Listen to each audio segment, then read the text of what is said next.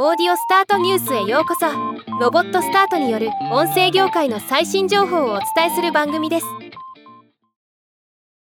Spotify が2023年9月30日の国際ポッドキャストデーにポッドキャストリスナーとクリエイター向けの新機能を発表しました。今日はこのニュースを紹介します。トランスクリプト機能。トランスクリプトが自動生成され時間同期されるようになる新機能が発表されました。今後数週間のうちに数百万のエピソードにトランスクリプトを展開する予定とのこと。 LISTEN が提供している機能とほぼ同じと考えて良さそうです。ポッドキャストチャプターの機能強化。今年の Stream On で発表された特定のトピックやセクションのエピソードに簡単にジャンプできるようにするポッドキャストチャプター機能が強化され再生ビューを下にスクロールすることでチャプターの完全なリストを見つけることができるようになり視聴セッションをより詳細に制御したり視聴中に各エピソードに関する詳細情報を入手したりできるようになりました。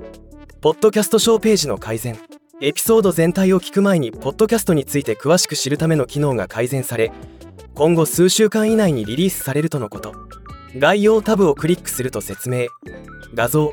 クリエイターからのおすすめエピソードを見つけることができるようになります。さらに MoreLIKE ですタブには他の番組のおすすめも表示されるようになります。日本でのポッドキャスト市場。今回新機能の発表とは別に世界のポッドキャスト動向も発表されています。日本の部分について簡単に紹介しておきます。Spotify のポッドキャスター数とポッドキャストリスナー数は日本でも着実に増加しています。ポッドキャストリスナー2019年から少なくとも月に1回はポッドキャストを楽しむ日本の Spotify ユーザーの数は42倍以上に増加。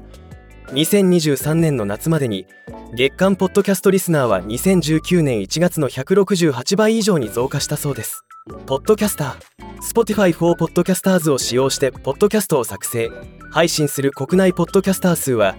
2023年1月にローカルクリエイターサポートプログラムを開始して以来34%以上増加したそうです。ということで他の国についてももろもろ記載されていますので